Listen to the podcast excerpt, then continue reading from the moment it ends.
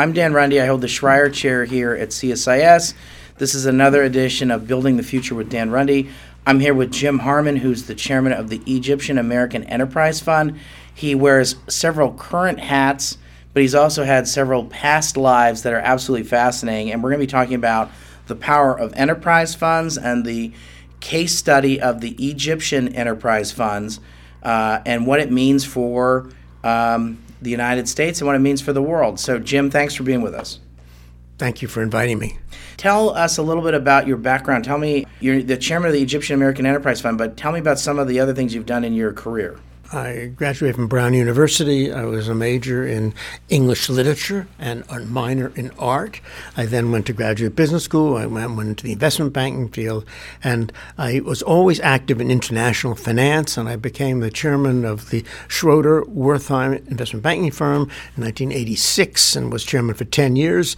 And then I accepted the invitation to join the Export Import Bank in the United States, and I was chairman from 1997 to 2001.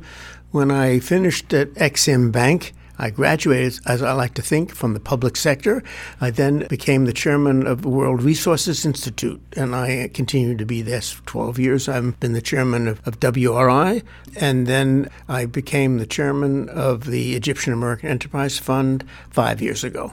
That's great. Tell me about how did you end up being asked to be the chairman of the Egyptian American Enterprise Fund? Did you know what an enterprise fund was before you got the phone call? It is interesting to note that during the 1990s, when they were forming all the European enterprise funds, I was the chairman of Exim Bank, and I would not have known exactly what an enterprise fund during that period of time. I did travel to some 70 plus countries, all but four I had never been to before, much of the frontier and developing world, and yet I did not know anything about enterprise funds or what they were doing. I sometimes wonder about that. But certainly the lessons learned in at Exim Bank led me to form what would be my next business, which was the Caravel Fund, which was a private business to invest in the equity in a number of publicly owned companies in the frontier and emerging markets, which I started in 2004. But I did not know until I got my first call from Michael Froman uh, the White House and Tom Nides at State, which would be about five or six years ago, to would I be interested in the enterprise fund? Just describe a little bit what is an enterprise fund for our listeners. enterprise fund is has a, a mission to help grow the private sector in the chosen countries that it's in, with a view towards increasing job opportunities and hopefully improving the quality of life mostly investing in equity, which most of these countries don't have. They have more debt financing coming in. And we, we like to think also helping to build relationships between that country and the United States. So, talk about why were enterprise funds stood up in the 1990s and where were they first focused? Enterprise funds, of course, was to the credit of Bush one and his team at Treasury. They created the idea of an enterprise fund. I don't think that had been done in the United States before that. Um, and they were very ambitious, chose to do what amounts to 10 or 11 enterprise funds in some 17 or 18 countries, starting in the early 1990s, with a view to assisting those countries to, in the transition from the Soviet Union to the, the private sector. That was a, a major task in that number of countries. And also, most of these countries didn't have any private sector. So you had to create a private sector and also do it in a way that was sustainable. The United States would hopefully get its money back and would lead to all sorts of other good things.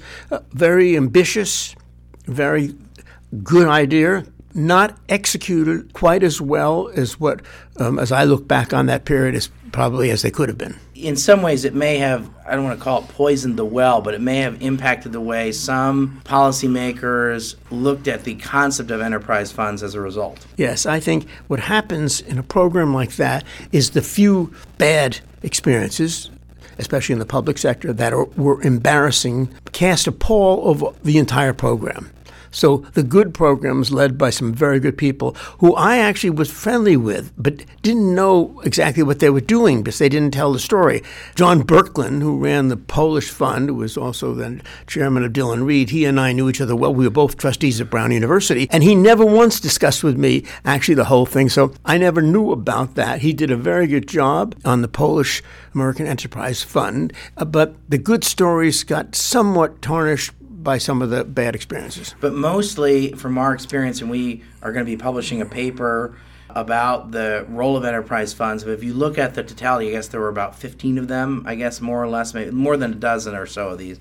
Most of them were very big successes. They were so successful that the United States didn't know what to do with the profits. They'd never had an experience before where they had set a, created an investment fund and then had generated so much profits that the U.S. government didn't know what to do with them. And so one of the one of the debates, and there's actually still a debate with one of the enterprise funds, the one in Russia, about what do you do with the profits of these. And so in a, at least a half dozen cases, the U.S. set up country foundations in the some of the money went back to the US Treasury to pay off to thank the American taxpayer to et cetera but some of the additional profits over and above what was borrowed you know used from American taxpayer funds were then used to set up foundations in countries where the United States was going to have a different kind of a relationship in the future so that wasn't a moving from a foreign aid relationship to a trade and cooperation relationship and standing up a foundation in Poland, for example, or a foundation in the Baltics, that could be a platform for further cooperation between the United States and that country, right? So, if I might say, I don't want to spend a lot of time criticizing the past, but we, we did not in those years memorialize the record keeping of what happened to those enterprise funds in the kind of way that they could present to me when I was asked to take on the Egyptian fund the kind of records of what happened in those countries. And so when I asked for information, only then did they go back and review the European enterprise funds. And literally two years later, I got a report on the European. So this was the funds. U.S. government. This is the U.S. government did not do a good job of keeping records on what took place in these countries and how it was done. First thing. Second thing, even now, there's all sorts of numbers that are soft numbers. How many jobs are created? I don't really believe some of the numbers that were mentioned. Um, and even on return of capital, um, about a, a billion one hundred million dollars was invested in what amounted to eleven enterprise funds, and I, I, think that no one has an exact number of what we've got back. That we have gotten back substantially most of that billion one is is probably correct as the best of my due diligence that I've done. In some countries like Poland, we did we had profits and we did, ret- of course, return that to to the uh, legacy foundation that was formed. Uh, but it's very hard even now to get exact numbers on what happened in that program. Tell me about you got a phone call. Why was there a sense that we needed to stand up an enterprise fund in Egypt?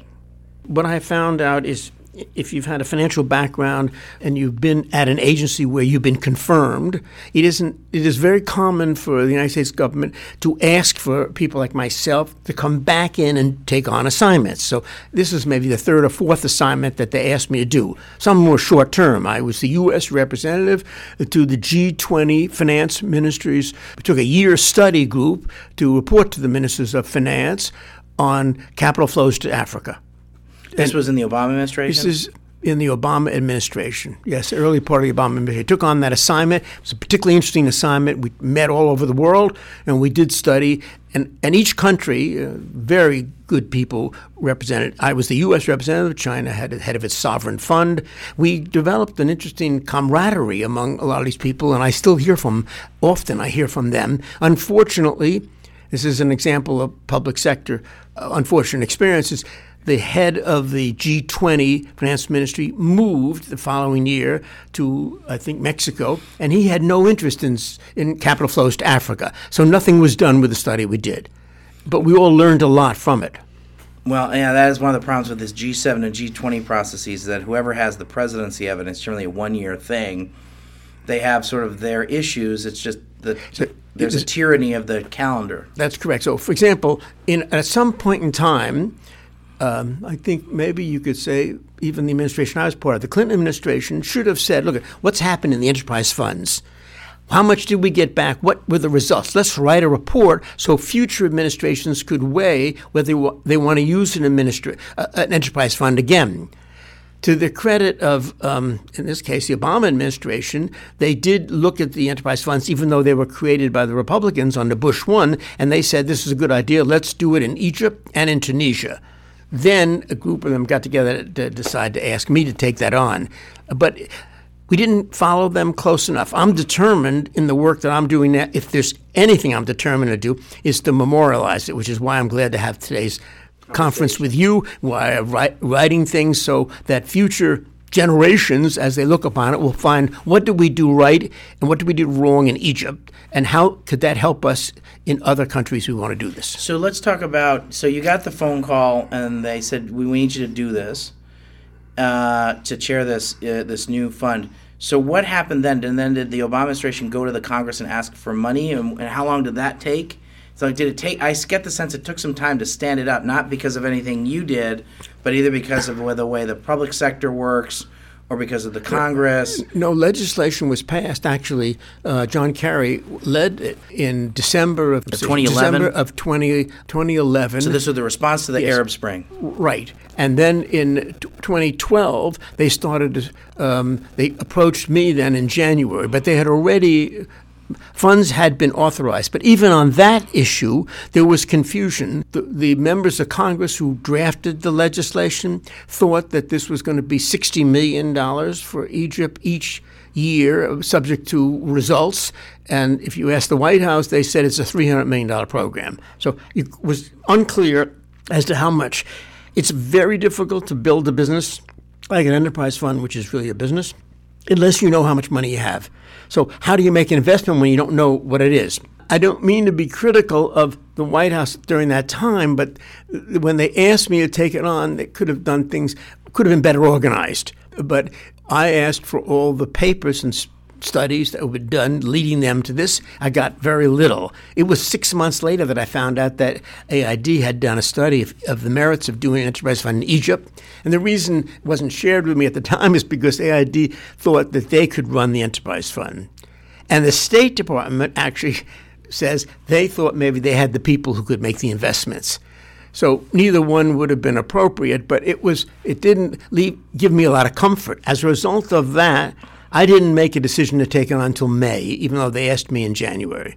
So four months were lost there, and it took us from the time I took it on. I went right away to Cairo um, and made a trip that was very informative. Then. Um, Is this when you had the you were you were trapped in a car for several hours? Yes. Tell, tell us about that. Yes, that was one of my first two trips. That was before Mal joined me, but I took with me a um, wonderful young woman from the State Department who today is running for governor of Maryland, interesting enough, and also one of my assistants who was Egyptian, who followed Egypt for my day job funds. And the three of us and several people on the security side um, left in a car that fortunately did not have a flag, but had a State Department marked on the side, and they drove right into, by the square where we were heading for a meeting with the leadership of the Muslim Brotherhood, oddly enough, that evening. Um, and cars were stopped, and there was a lot of violence taking place. And but they said us in the car not to get out because we would not make it to the edge of the, the road. And when the tear gas would come, we could recirculate the air, which we could. So, uh, two and a half hours in tear gas surrounded by violence. Of course, the first thing you do is you look at your then my BlackBerry uh, because you try to think of something else. And it, it was always humorous to me that the first email I looked at was from my dentist who was reminding me that Monday morning I had an appointment at 9 o'clock. I thought I should only get to that appointment at 9 o'clock. I, I can't wait to see the dentist. Yeah. Um, but, but I was concerned about the younger people in the car who were very uneasy about it. But we got through that and we did meet with the Brotherhood. And I remember the evening very well because I was extremely forceful and explain to them if you they, they wanted of all things to propose that the brotherhood form a partnership with the enterprise fund they would match us for funds and we would invest together in egypt And I said, if my experience will last five hours here in terms of the violence, if you are encouraging that, no one is going to invest in Egypt. So the first thing you have to do is bring stability. And I gave well-known leader of the Muslim Brotherhood a real lecture. We left there at 2:30 in the morning came back to the hotel, and I thought this is not going to be an easy job. Uh, not only was it difficult because of the violence, but I realized after that first trip that the U.S. was not well liked in Egypt. Not only well, not well liked among a lot of young people, but also about the business community. So this was a particularly tough task to start a business investing in Egypt. So you started with a lot of hiccups in terms of that you've just described. Given sort of those challenges, and if they were going to implement an enterprise fund, what did you do to sort of work around some of those challenges? Because you had a number of things that you did to sort of uh, to confront those challenges. So the first thing we did is to we knew enough after a first visit or maybe the second visit, that we, we couldn't do what other enterprise did in terms of finding an American executive. I could have taken the leadership from GE, and they couldn't have run an enterprise fund. So, so sorry. Just, just if we played back the tape 20 years to 1992 or 1993, the business model was we're going to call up in the Polish American Fund. We're going to call up a Polish American. We'll, we'll reach out to Polish Americans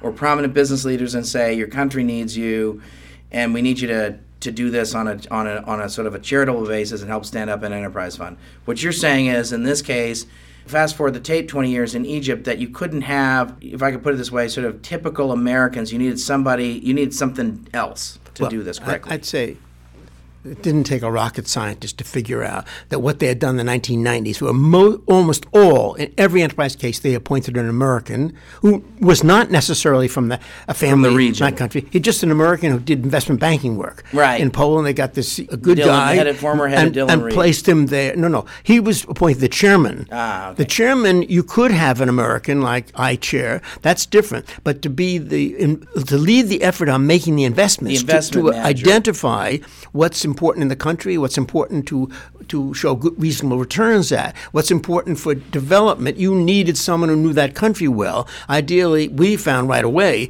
that you needed an Egyptian there. But in prior enterprise funds, they would put they thought they needed a good investment bank and corporate finance man. So they took someone who did a lot of deals could have very bright, and you put them into these different countries. Now, because in those days those countries were very dependent upon a relationship with the United States, whether it was Poland or Bulgaria or or any of them, they all felt close to it. So you didn't have the kind of violence confrontation between countries. It was therefore you could put Americans in there who knew. It Would have been better to put someone there if they had the human capital, but things were totally different. In fact, I realized then you had to Egyptianize the business, the enterprise fund. You have to Egyptianize it. And for future enterprise funds, you have to think about that. So everyone who works in our asset management business, which they own and they have incentive to build, are Egyptians. And in New York, under Amal An's leadership, we now have three very important people who are running the New York operations, but everybody's Egyptian.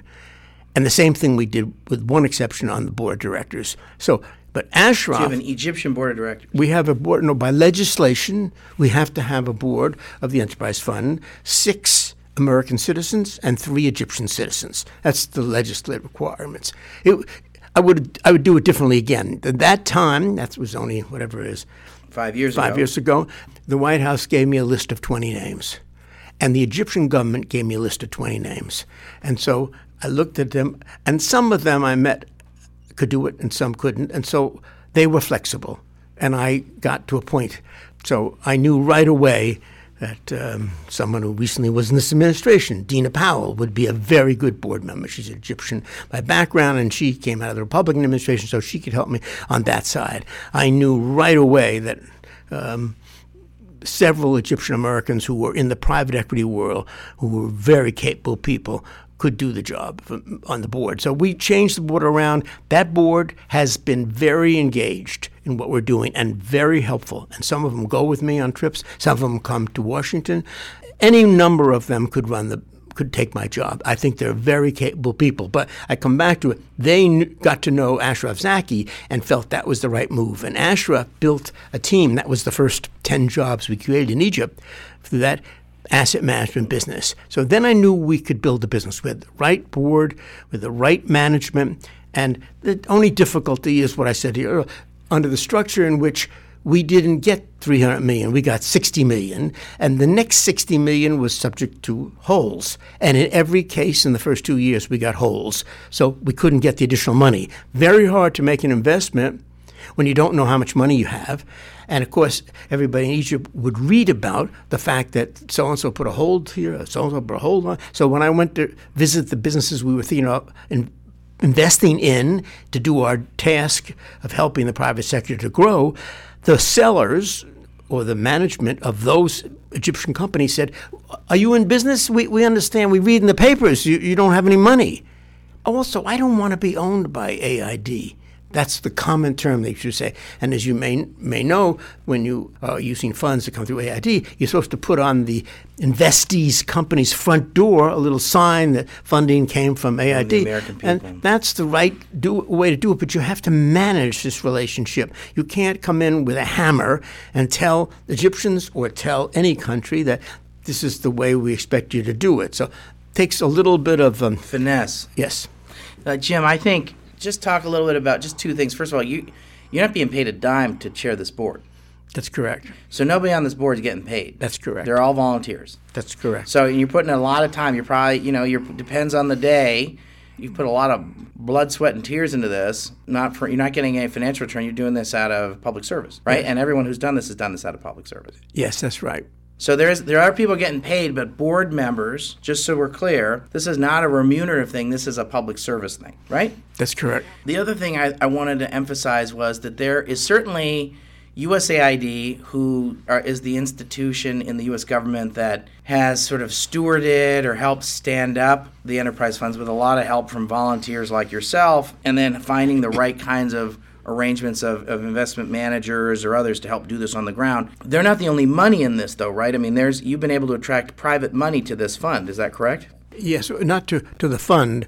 We learned earlier on, I thought initially that we could convince other Arab countries and maybe Asian countries with heavy Muslim populations to join with us, and that we would create for the first time an Arab, Asian, European enterprise fund run by the Americans. That was my idea.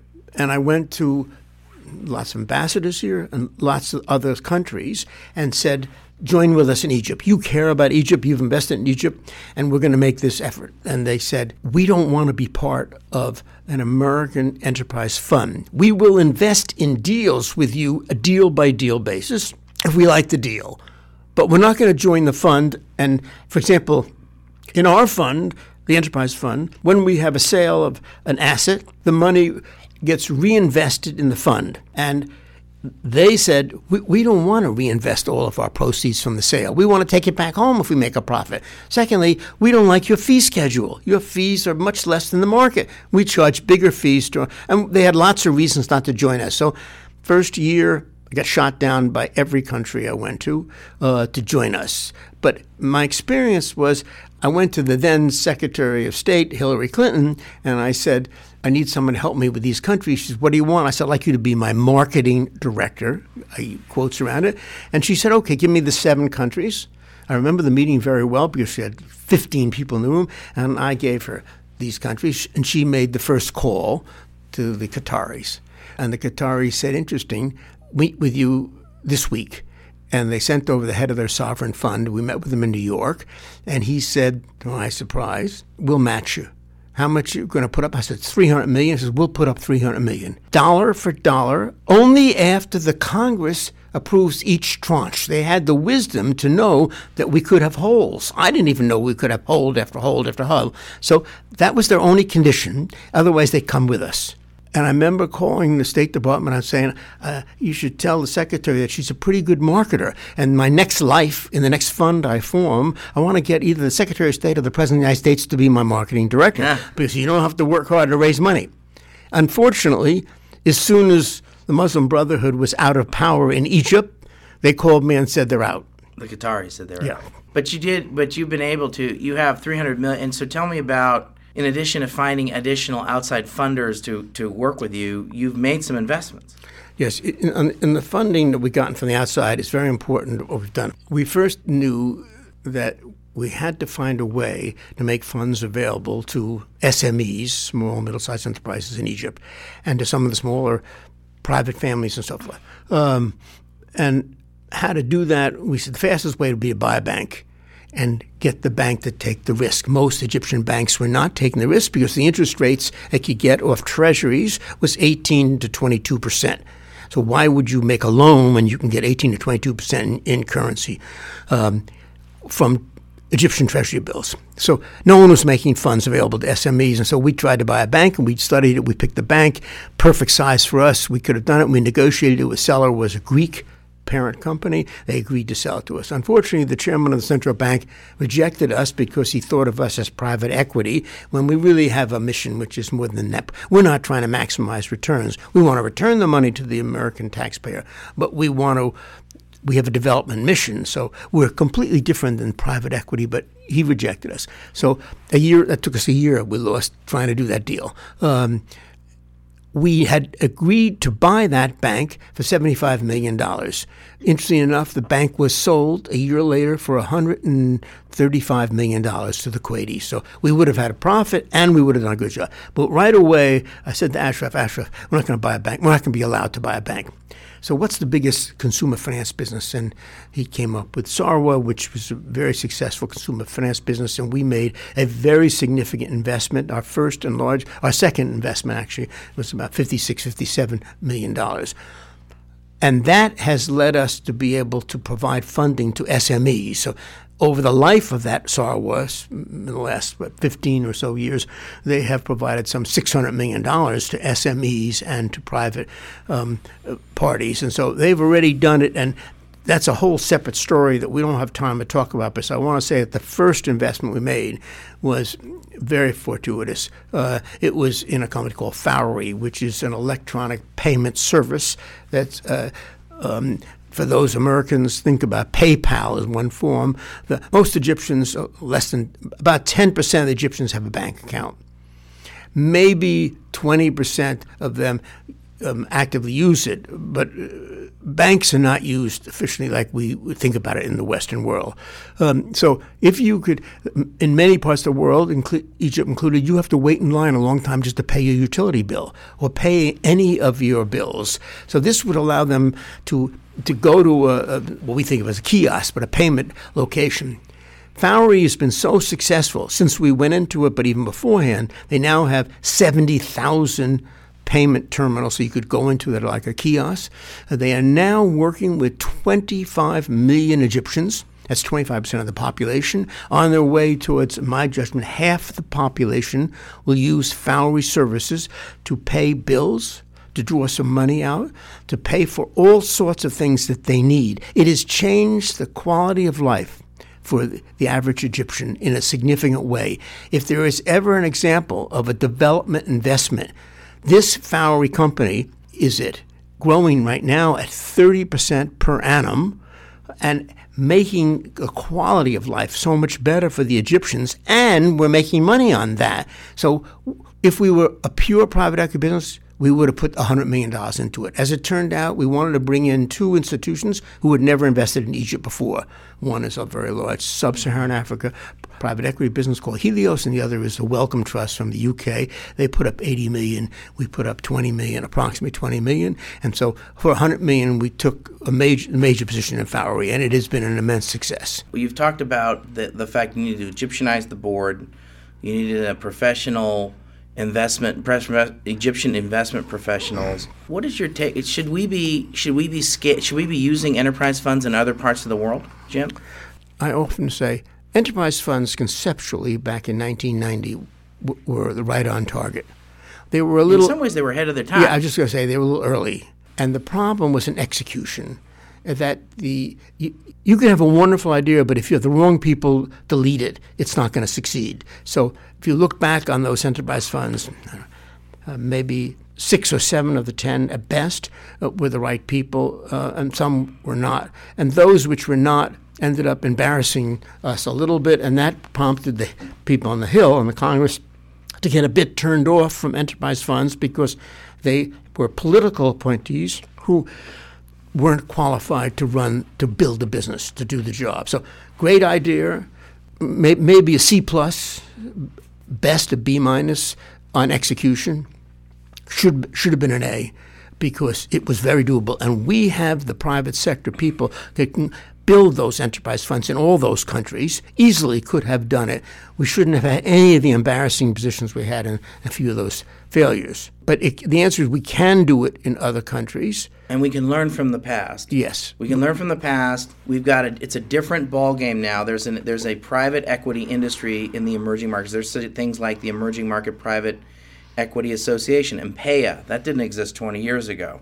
You've got tens of thousands of graduates from MBA programs in emerging economies, or hundreds of thousands, who speak fluent English, have studied in the in OECD countries. There has been a recognition of the power of private equity in emerging economies. It's a different ballgame from 25 years ago. Yeah, it's a, a big difference. The amount of, of funding available today is such the U.S. doesn't have to put up as much money in each country.